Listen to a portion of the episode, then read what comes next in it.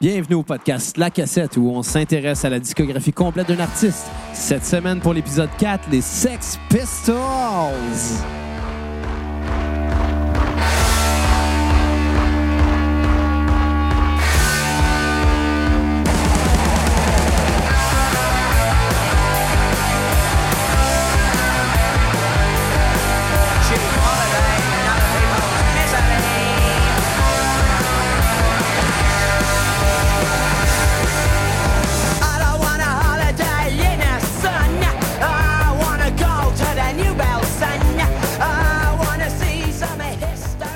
Donc, on est de retour à La Cassette, l'épisode 4. On vous parle des Sex Pistols. J'ai avec moi mon co-animateur Bruno Marotte. Comment ça va, Bruno? Ça va super bien, toi? Bah, ça va bien. T'as passé une belle semaine? Quand même. C'est smooth, là. Travaux scolaires, job, gym.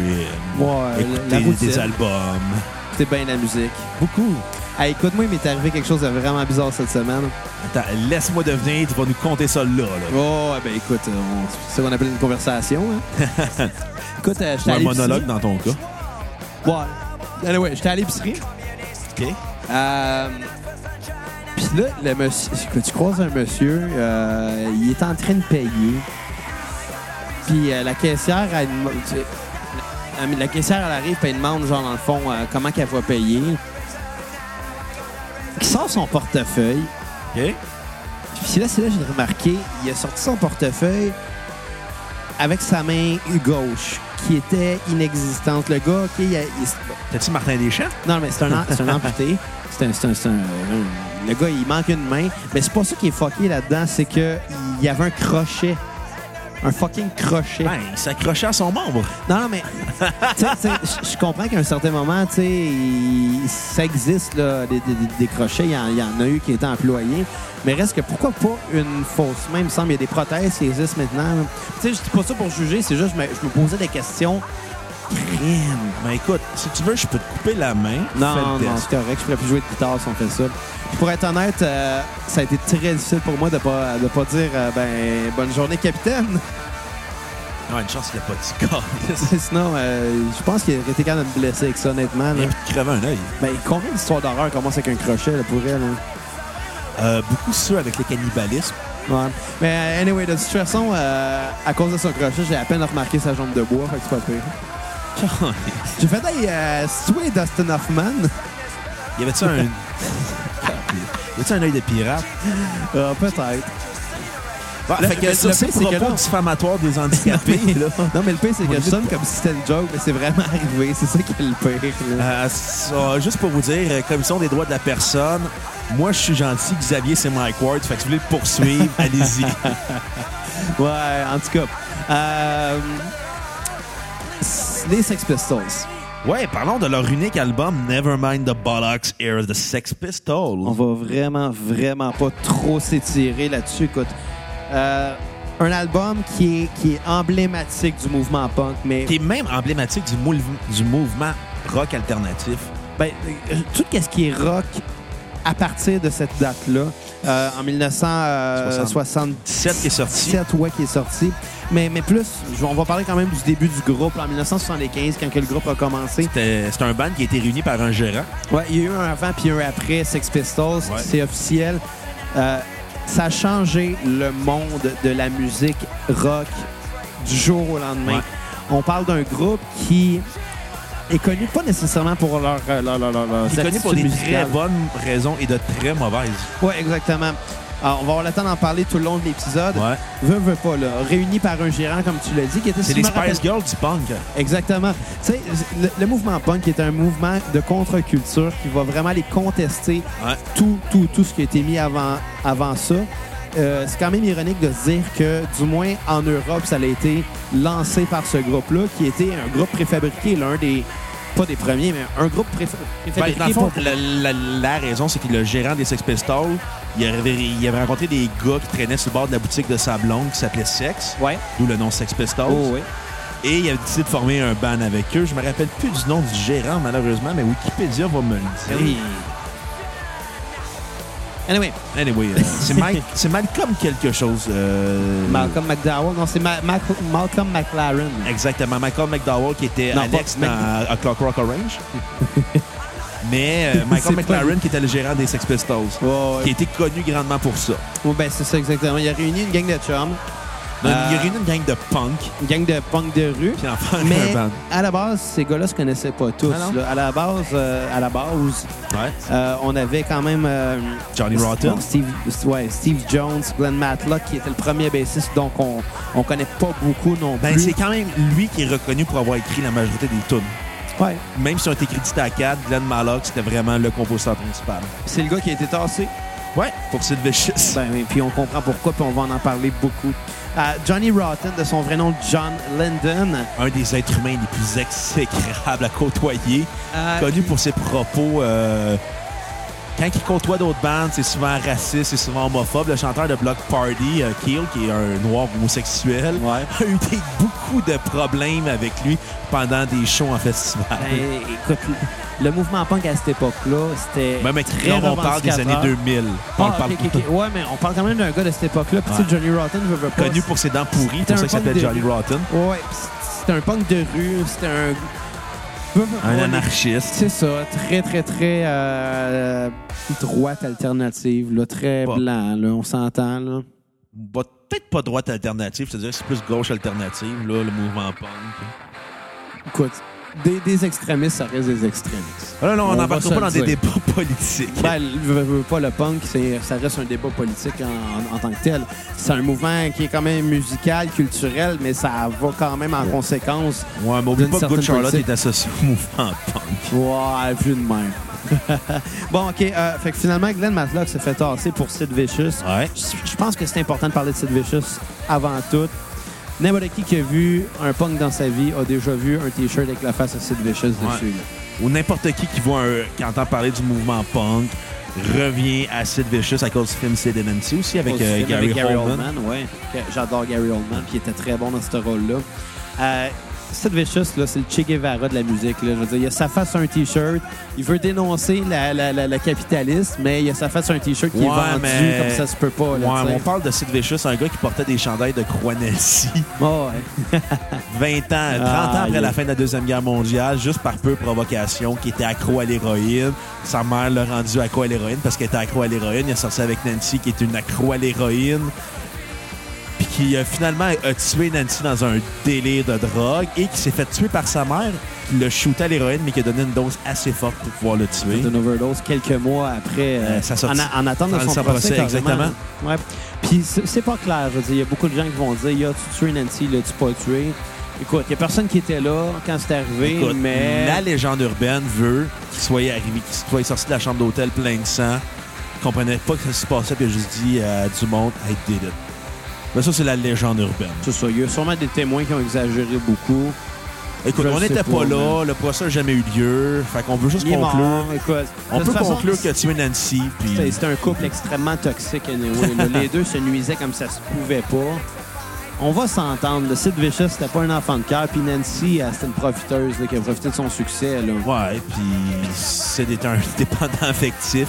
Oh, ouais, exactement. C'est pas une histoire rose, là, ça, là. Vraiment pas, là. C'est bien une beau histoire, là. Non. Tout ce que tu l'es dans l'amour, c'est l'histoire de Sid et Nancy.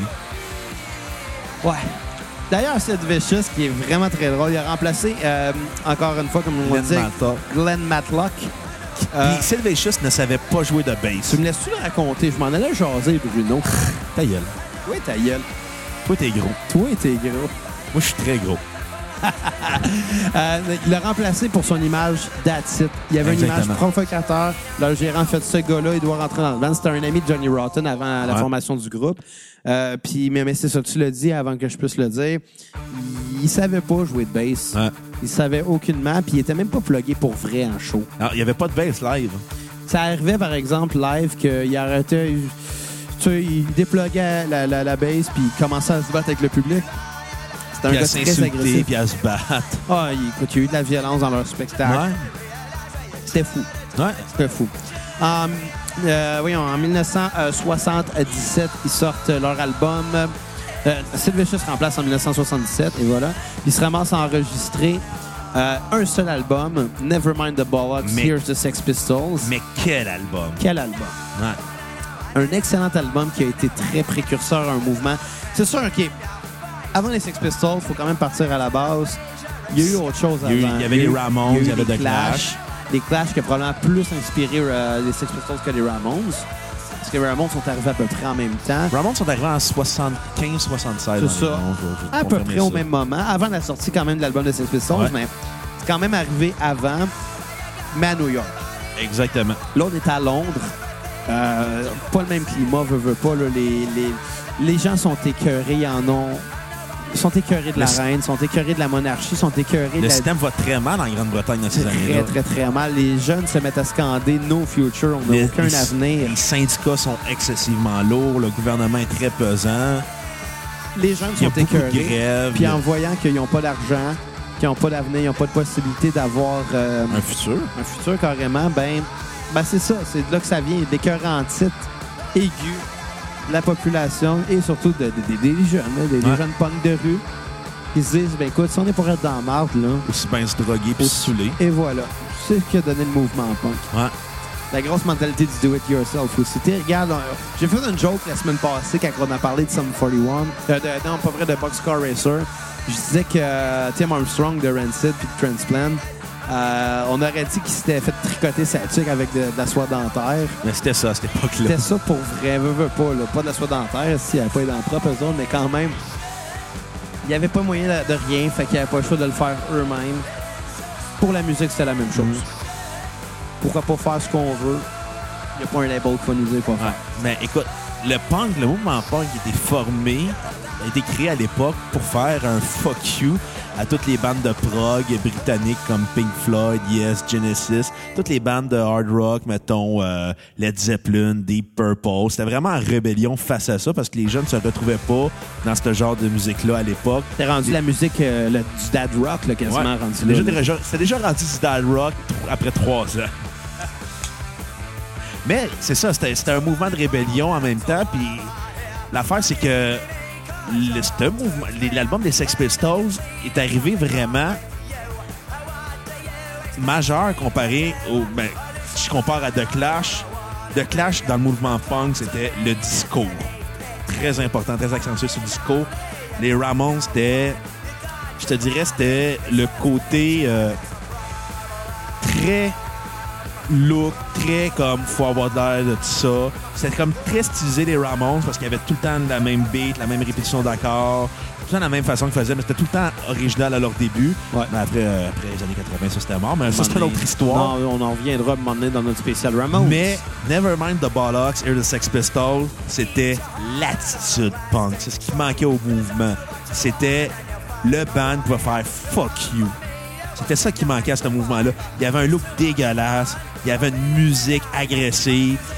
Puis sur scène, c'était les personnes les plus arrogantes qu'il n'y avait pas. Chantait un peu comme de la merde, mais c'est ça qu'il fallait. Exactement. Johnny Rotten ne veut pas. Il n'y a pas une belle voix mélodieuse. Il n'aurait pas été capable de faire autre chose, je pense. Non. Mais c'est pas grave. Non, c'est ça. C'est ça qu'on avait besoin à cette époque-là. Ouais. Il y a eu une grosse controverse au niveau de la chanson God Save the Queen. Veux pas, c'est quand même le titre de l'hymne national anglais. Eux autres se ramassent à faire une toune super arrogante. De régime fasciste. Exactement, comme quoi, Dieu a sauvé la reine, puis nous autres, on n'a aucun avenir pendant ce temps-là. D'où la citation No Future, qui a été reprise maintes et maintes fois, malheureusement par Good Charlotte à un moment donné. Par beaucoup trop de monde qui n'aurait jamais dû toucher au punk. Non, sérieux, Good Charlotte, ça a mal vieilli. On va faire un spécial Good Charlotte à un moment donné. Ouais, on va être méchant. Ah, qu'on va être méchant. Mais bon, on sera pas méchant que Sex Pistols, je pense. Non. Je pense que les deux, on a beaucoup aimé. Là. Parce que c'est un chef-d'œuvre. On s'entend. C'est un des meilleurs albums des années 70. Un des meilleurs albums du mouvement punk. Littéralement, au moins dans le top 5. Ouais. Puis là, après, ça va être une question de goût entre The Clash, Black Flag, Ramones. C'est un autre... Et puis Dead Kennedy, ça va être un autre débat. Mais l'album, en tant que tel... C'est un vent de fraîcheur dans la musique britannique qui stagnait parce que, justement, il n'y avait pas de mouvement alternatif c'était un groupe britannique qui faisait soit du heavy metal à la Black Sabbath, Judas Priest, qui faisait du hard rock à la Led Zeppelin, Deep Purple, qui faisait du prog à la Pink Floyd, Genesis. À la même époque, là, même année, je crois, Pink Floyd sortait Animals, qui est complètement le contraire. Ouais. Animals qui a 5 tonnes, extrêmement planantes. Exactement. Puis je pense que tu avais Led Zeppelin avec Led Zeppelin 4 en 76. Je ne veux pas faire d'erreur, là, je vais vous dire ça. Ouais, la Wikipédia, c'est ça que ça sert. Non, c'était même... ouais, je me suis trompé. 71 Led Zeppelin 4. Exactement. Je pensais que c'était plus tard que ça, mais... T'es fier de toi? Non, mais c'était à l'époque de Physical Graffiti de Led Zeppelin. Fait qu'on était très loin, là, de l'époque, avec des tunes d'11 minutes, des albums doubles. Bref, on avait besoin de ça à cette époque-là. C'est ça, c'était vraiment très cher. Puis écoute, ça allait influencer des gars comme Bowie, qui était déjà là dans la scène musicale, mais ça l'a vraiment forgé. Joy Division s'est forgé grâce aux Sex Pistols. Le mouvement New Wave est parti après l'album Nevermind the Bollocks. Fait que, tu sais, des groupes comme The Cure, Depeche Mode, Duran Duran ont été grandement influencés par ça.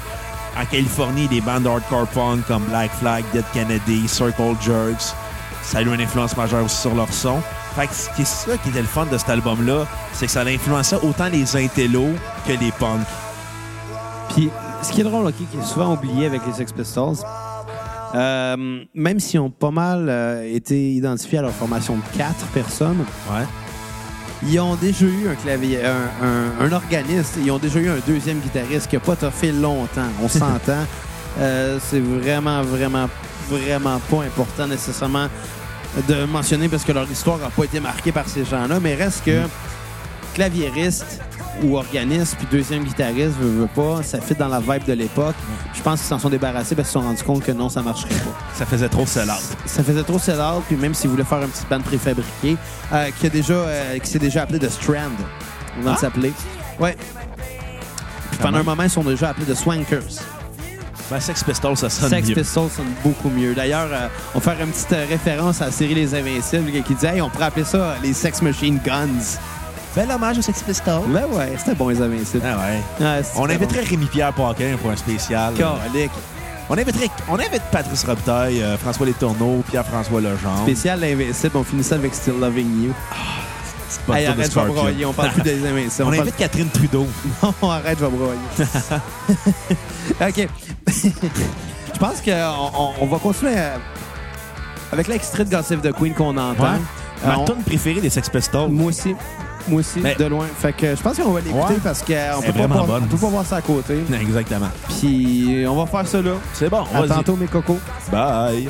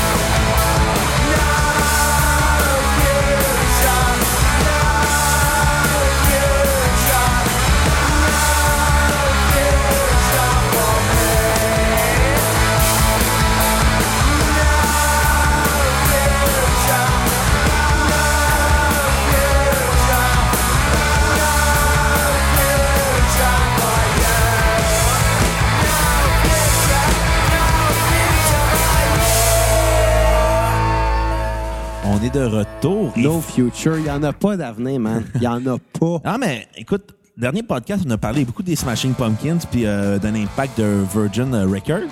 Ouais. Fait à noter Sur quel label, les Sex Pistols? Virgin.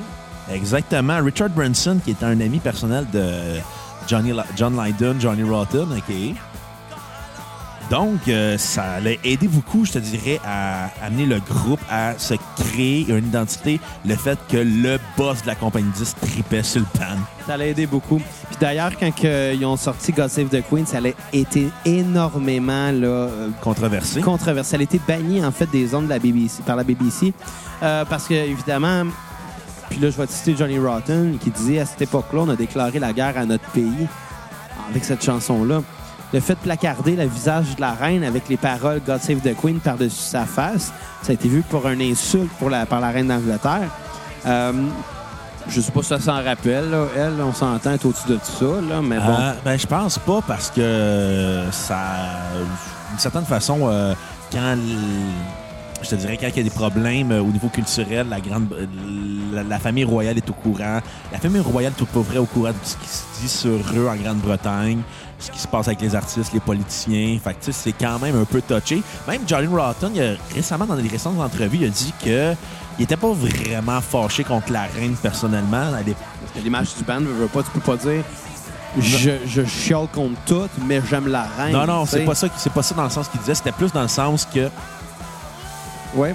Il disait qu'il sentait mal pour elle d'être née là à cette époque-là, ouais. D'être pognée avec la reine. Ouais, je comprends. De toute façon, il a déjà dit qu'il l'attaquait pas elle personnellement. Il attaquait la monarchie. Exactement, ce qu'elle représentait. Puis d'ailleurs, après avoir été banni, ils ont fait le 7 juin 1977... justement, que Wikipédia est ouvert sur ton iPad. Ça paraît pas à peu près. Le PDG de Virgin Records là, que tu as parlé... Richard Branson, il a loué un bateau pour que le band puisse faire un show sur la Tamise à Londres pour passer directement derrière les bureaux du Parlement et chanter God Save the Queen. Quand ils sont venus au rivage, ils ont été arrêtés. Ça allait causer un émeute. C'était fou. C'est ce qui représente les Sex Pistols, calique. Le faire le quoi dans ce genre-là? Un gros « fuck you » à la reine, un gros « in your face », puis dire carrément... Un besoin de vouloir créer l'anarchie. Ben, c'est ça. I wanna be an anarchist. C'est ça qu'il disait. C'était bon. Hey, c'était très bon comme album. C'était très, très, très bon. Écoute, est-ce qu'on a énormément de choses d'autres à dire sur les Sex Pistols en tant que tels?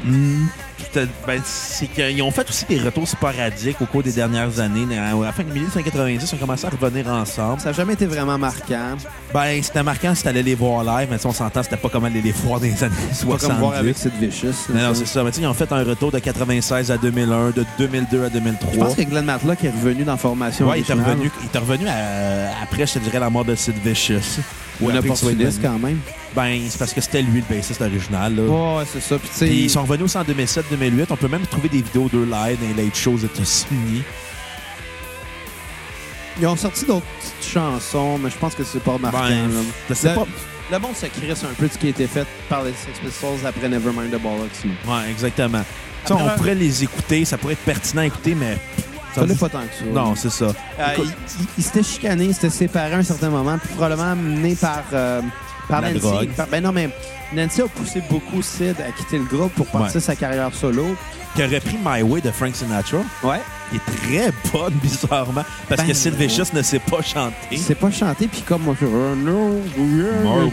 chante tout croche, puis là, il part avec son attitude de punk, puis là, ça marche, puis ça lève, puis c'est bon.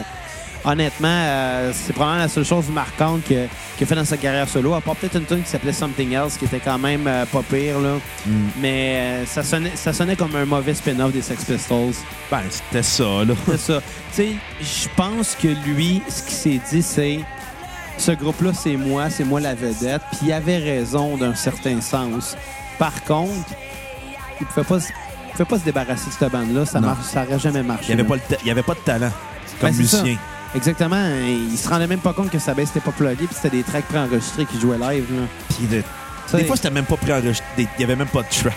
Non, c'est ça. Pour rajouter encore ça à des types plus punk. Là. Et il était trop juste sur l'héroïne pour comprendre la réalité qu'il vivait. Il était là pour l'image, et ça finit là. Il est mort très, très jeune en plus. À 21 ans. Il est mort beaucoup plus vieux. Il est mort plus jeune que nous deux. On n'est pas encore mort. Est-ce que c'est tant une perte? Je veux pas une perte humaine. Je te dirais que oui, c'est une perte. Parce qu'imagine si, mettons, il y avait eu un mettons qu'il avait continué, puis peut-être que les Sex Pistols auraient pu refaire un album. Tu sais, on sait pas ce que ça aurait pu donner. Mais d'une certaine façon, le Sid Vicious, il y a eu un vécu très, très, très difficile. Les Sex Pistols ont profité de lui puis son image. Malcolm McLaren a profité de lui puis son image. Ouais. Nancy a profité de lui puis son image. Sa mère a profité de lui puis son image. Tout le monde a profité de lui puis son image. Son pusher a profité de lui puis de son image. Solide, pas à peu près ça. Puis finalement, pourquoi finalement laisser, oui, vraiment un impact sur le monde de la musique et de loin. Ouais. Mais en même temps, c'est pas lui qui a fait la musique, c'est pas lui qui l'a joué. Il était là pour l'image. Puis c'est ça qui fait qu'on s'entend. Je vais m'excuser à tous les punks qui nous écoutent, là.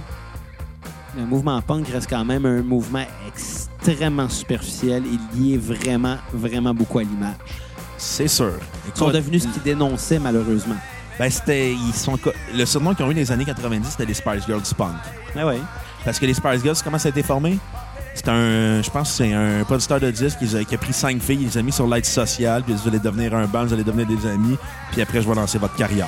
Ouais. Il les a mis dans un appartement, ils vivaient avec à peine de moyens pour qu'ils puissent devenir des bonnes amies. Finalement, quand ils ont fait de l'argent, ont arrêté d'être des amis. Ouais, non, c'est ça. C'est carrément ça. Mais bon, il y en a eu d'autres, des bandes préfabriquées avant, puis il y en a eu plein d'autres après. Là. Ouais, exactement. On commencera pas à se poser la question si c'est bien ou pas. La question qu'on va se poser, par contre, c'est est-ce que Sex Pistols a eu un impact sur un mouvement? La réponse est oui. Ouais. Et de loin. Écoute, on va parler du fait que ce que les gars ont fait après les Sex Pistols. C'est quand même assez pertinent. Johnny Rotten et John Lydon. C'est fait refaire les dents. Oui, exactement. En partie de Public Image Limited, un des groupes post-punk, hard-punk les plus importants parce qu'il a créé cette bande-là parce qu'il est tombé vraiment dépressif après la fin des Sex Pistols parce que pour lui, c'était comme la fin d'un projet. Puis, tu sais, lui, je pense qu'il voyait son avenir avec les Sex Pistols. Puis, finalement, il est allé en Jamaïque avec Richard Branson, qui était son grand ami. Puis il a découvert le dub. OK. Fait que c'est vraiment... Puis il a vraiment décidé que le son qu'il allait avoir avec Public Image Limited allait vraiment être plus new wave, plus alternatif, plus expérimental. Tu sais, des tunes de 10 minutes avec quelques mots dedans, puis avec le même beat. C'est un groupe qui est dur à écouter parce que c'est excessivement exigeant, mais ô combien intéressant. T'as Glenn Matlock qui a fait beaucoup de projets musicaux sans réellement... Glenn Matlock, excuse-moi. Matlock. La misère. Ouais, mais j'ai besoin de mes lunettes. Même si j'en porte pas. Il a fait beaucoup de bandes. Est-ce que c'est les miennes? Non. Il a fait beaucoup de bandes, beaucoup de projets. Il est toujours impliqué dans le monde de la musique, mais tu sais, ça n'a jamais été des Sex Pistols. Paul Cook, le drummer, qui a continué à faire partie de groupe sans réellement que ce soit marquant non plus comme l'était des Sex Pistols. Puis Steve Jones, qui anime à la radio à L.A. Qui fait, il anime une émission de rock, je te dirais, mettons, classique rock des années 50, là, du Elvis, du Buddy Holly, qui était en entrevue au podcast de Chris Jericho, en passant, que j'ai écouté, qui n'était pas un excellent podcast parce qu'il y avait peu de mentions des Sex Pistols, il parlait beaucoup de sa, sa carrière radiophonique. Que si tu critiques un autre podcast, il faudrait qu'on soit très bon pour pouvoir prétendre être meilleur. Non, c'est juste que tu reçois le gars des Sex Pistols, tu as envie d'entendre parler des Sex Pistols. Ouais, mais il est peut-être tanné d'en parler aussi. Ah, peut-être aussi. C'est plate à dire, mais quand t'es le guitariste des Sex Pistols, tu dois faire poser souvent la question, puis il était comment Sid dans la vraie vie? Ben, honnêtement, moi, j'aurais voulu entendre pas parler de Sid, j'aurais juste voulu entendre parler de l'époque que ça avait donné, des collaborations qu'il a faites après les Sex Pistols. Mais tu sais, il n'a jamais eu une carrière musicale très intéressante, Steve Jones, après la séparation des Sex Pistols. Il jouait un peu à gauche, à droite pour un peu tout le monde. Puis, tu sais, ils n'ont pas eu des carrières intéressantes, les gars, à l'exception de John Lydon, Johnny Rotten, parce qu'il a fait Public Image Limited. Ouais. Il était carrément à part, expérimental. On va faire aussi dans le podcast Public Image Limited. On fera ça à un moment donné. Ouais. Puis, on regarde, écoute, je pense qu'on va y aller pour la fin du podcast. On va premièrement poser une question. Est-ce que, à partir de ce moment-là, est-ce que le mouvement punk est un mouvement de contenant ou de contenu? Écoute, je te dirais que comme tous les mouvements musicaux, ça a été un mouvement de contenu qui est devenu un contenant. Regarde le heavy metal. Ouais. regarde les gars du heavy metal. Ils ont tous les cheveux longs, portent tous des chandails noirs de bandes différents. Puis là, ils vont triper sur plusieurs styles musicaux, mais sur plusieurs genres de métal, de sous-métal. Puis finalement, c'est comme, ben oui, mais t'écoutes un style de métal sous-catégorisé de ci, de ça, mais ça reste quand même du heavy metal. Ouais. Pour ce qui est des punks et des Sex Pistols, veut pas, là. Sans Sid Vicious, est-ce qu'on aurait entendu parler de cette bande-là? Écoute, l'ironie dans ça, c'est que le punk est né en 1976, puis en 1978, on parlait déjà du post-punk. Ouais. Ce qui est quand même assez ironique, si tu penses à ça, là. Ouais, puis encore aujourd'hui, on peut voir des slogans « Punk's not dead », mais... Le plus triste, c'est Pop Punk's Not Dead. It's Not Dead. Les gars de Newfoundland ont ce chandail-là. C'est pathétique un peu. Tu sais, plate à dire, mais tous les mouvements musicaux vont naître, vont mourir. Là, c'est normal. Il va y avoir des revivals tout le temps. Ouais, ouais. Puis les Sex Pistols, on n'est pas prêt à les oublier non plus. Là. Non, non. Ça a été marquant. C'est inoubliable. Puis... Exactement. C'est aussi iconique que Pink Floyd, que Led Zeppelin, que les Beatles. Ça l'est autant. Est-ce que c'est autant marquant? Oui. Sûrement aussi. Est-ce que la discographie est autant impressionnante? Non, ils ont juste un album. Ouais, mais tu sais, des fois, t'es mieux de faire un grand disque que quatre ordinaires. Ouais, solide. Regarde, tu sais, tu parles de Pink Floyd. Ouais. Pink Floyd, après The Wall, il n'aurait jamais dû faire d'album. Non, je pense que c'est correct qu'il ait continué, mais c'est sûr qu'après The Wall, ça n'a pas été aussi marquant. Non. Ils ont fait des bonnes tunes après, mais ils n'ont pas fait de bons albums après. Ça va être discuté dans le prochain podcast sur Pink Floyd. Ouais, quand ça va venir en temps et lieu, là. Écoute, on a le temps, là. Écoute, le beau côté, c'est qu'on n'est pas financé par un producteur qui va finir par dire « Ouais, vous êtes plus rentable, on tire sa plug. » Nous autres, là, dans 50 ans, si ça nous tente, on va être encore là en train de jaser après un micro, là. Ah ouais. Probablement pas. On va peut-être être au centre d'accueil, là. Peut-être être mort. On va peut-être être à main. Ah non, on va être au Résidence Soleil. Sacrément, on se pognera. On fera un podcast Résidence Soleil. Eh oui, rendu là, 4, elle va m'avoir laissé, mais oui, fait que on va être coloc. Ouais, mais tu sais, il y aurait une raison à ça parce que t'es gros, chauve, laid pis stupide. Et odorant. Je viens de briser ton estime. Je t'aime. T'es plus gros que moi. Ouais, mais moi, je m'entraîne. Toi, non. Justement, si t'es plus gros que moi et si t'entraînes, il y a où le problème? J'ai quand même droppé de 20 livres depuis janvier. Ah, quand même, félicitations. Ah. Félicitations. Sid Vicious aussi, il a réussi à dropper du poids, mais c'est à cause de l'héroïne. Ouais, mais je suis pas rendu là dans ma vie. Il était maigre, ça avait pas de crise de ventre. Je pense pas qu'il mangeait des fruits et des légumes. Il portait pas son linge, c'est son linge qui le portait. Là. Écoute, c'était rendu une patère. Là, j'ai pas assez d'héroïne. Ouais, mais anyway, on va arrêter de déconner. Là. L'album est presque fini, il reste 2 tunes. Je vais te demander. On va finir New York, puis on va vous laisser sur EMI. Ouais, puis c'est quoi ton appréciation du disque? Écoute. Sur 10. C'est inévitable, comme c'est un des albums les plus importants de la musique rock, de la musique alternative, de la musique punk. Je vais y aller avec un 10 parce que t'écoutes toutes les chansons, c'est ultra arrogant, c'est ultra baveux, c'est ultra contestataire, c'est ultra cynique. C'est poussé à son maximum dans la philosophie, ce que devait être un punk de la rue, que même au niveau sonore, ça a établi des balises avec un côté très rock and roll des années 50. C'est Elvis qui aurait pris de l'héroïne. Chris serait mort pas mal plus maigre, finalement. Ça aurait fait le changement des sandwichs aux bananes, beurre de pinot cuit dans l'huile. Il mangeait ça, Elvis? Ouais. Il a mangé bien des bangs aussi pis des burgers. Il était gras, là. Il était scrap. Hey, à la fin, il était plus capable de danser comme il dansait au début, là. Ah, mais si tu regarderas des vidéos de lui qui fait du karaté live sur scène, c'est d'une tristesse. S'il se pognait encore des chicks, là, ben il les payait, là. Ah non, il pognait des chicks parce qu'il était Elvis. Ouais, Elvis, ça le permet.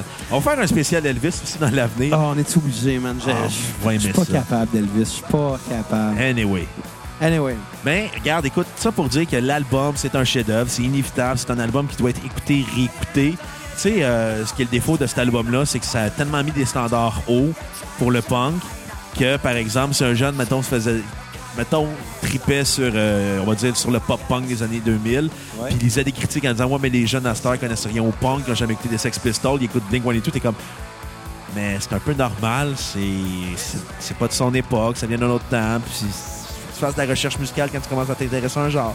Fait que tu sais, ce que je te dirais que c'est l'avantage, mettons, de cet album-là, c'est que ça a créé des standards, mais que c'est créé tellement de hauts standards que ça en était devenu insupportable de lire des critiques d'albums punk en disant « Ouais, mais tu sais, c'est pas les Sex Pistols, ils n'ont pas le mouvement, ils n'ont pas la constatation des Sex Pistols. » Ce qui était le Le défaut de cet album-là, c'est que c'est devenu juste un standard pour des journalistes paresseux qui voulaient pas se dire « Ah, on va écouter, on va s'ouvrir à des genres de punk. » Moi, je vais dire une affaire. Je pense que pour la première fois, on va bien s'entendre sur une critique. On va y aller pour un 10, moi, avec. Ah, cool! Pour la première fois, on va donner une note parfaite à un album. Parfait. Puis c'est pas nécessairement pour le disque, mais surtout pour l'héritage. Ouais. Puis ta chanson préférée? Moi, c'est God Save the Queen. Écoute, moi, je vais y aller avec Pretty Vacant. Ah ouais? Ah, écoute, c'est quelque chose. C'est là que je te dirais qu'on sent le maximum de l'arrogance des Sex Pistols avec God Save the Queen. Mais je te dirais que Pretty Vacant, il y a quelque chose d'encore plus baveux. Ouais, mais en même temps, tu sais, God Save the Queen, c'est carrément faire un finger à royauté. Puis quand ils se sont fait censurer, ils ont fait « fuck off, on va aller crier plus fort ouais. » sur le bateau, en arrière du Parlement. Et voilà, on l'a. Ils se sont fait arrêter, c'est pas grave, ils ont joué. Puis, tu sais, en même temps, ils ont fait ce show-là là, sur le bateau. Pour quelle raison? Pour faire parler d'eux. Il y a ça, mais aussi parce qu'il n'y avait plus aucune salle qui avait le droit de débooker. Hein? Ils étaient censurés à ce point-là. C'était tellement mal vu que les salles de spectacle n'acceptaient plus les avoir, carrément. Là. Fait que je pense que God Save the Queen est peut-être un peu plus baveuse. Peut-être pas non plus, je sais pas. Honnêtement, je trouve qu'elle a un bon riff, une bonne vibe. Puis, that's it. Ta toune à skipper. Il n'y en a aucune. Il n'y en a aucune. Mais c'est impossible. Un album parfait. C'est un album parfait. Je suis pas d'accord avec toi. Quoi?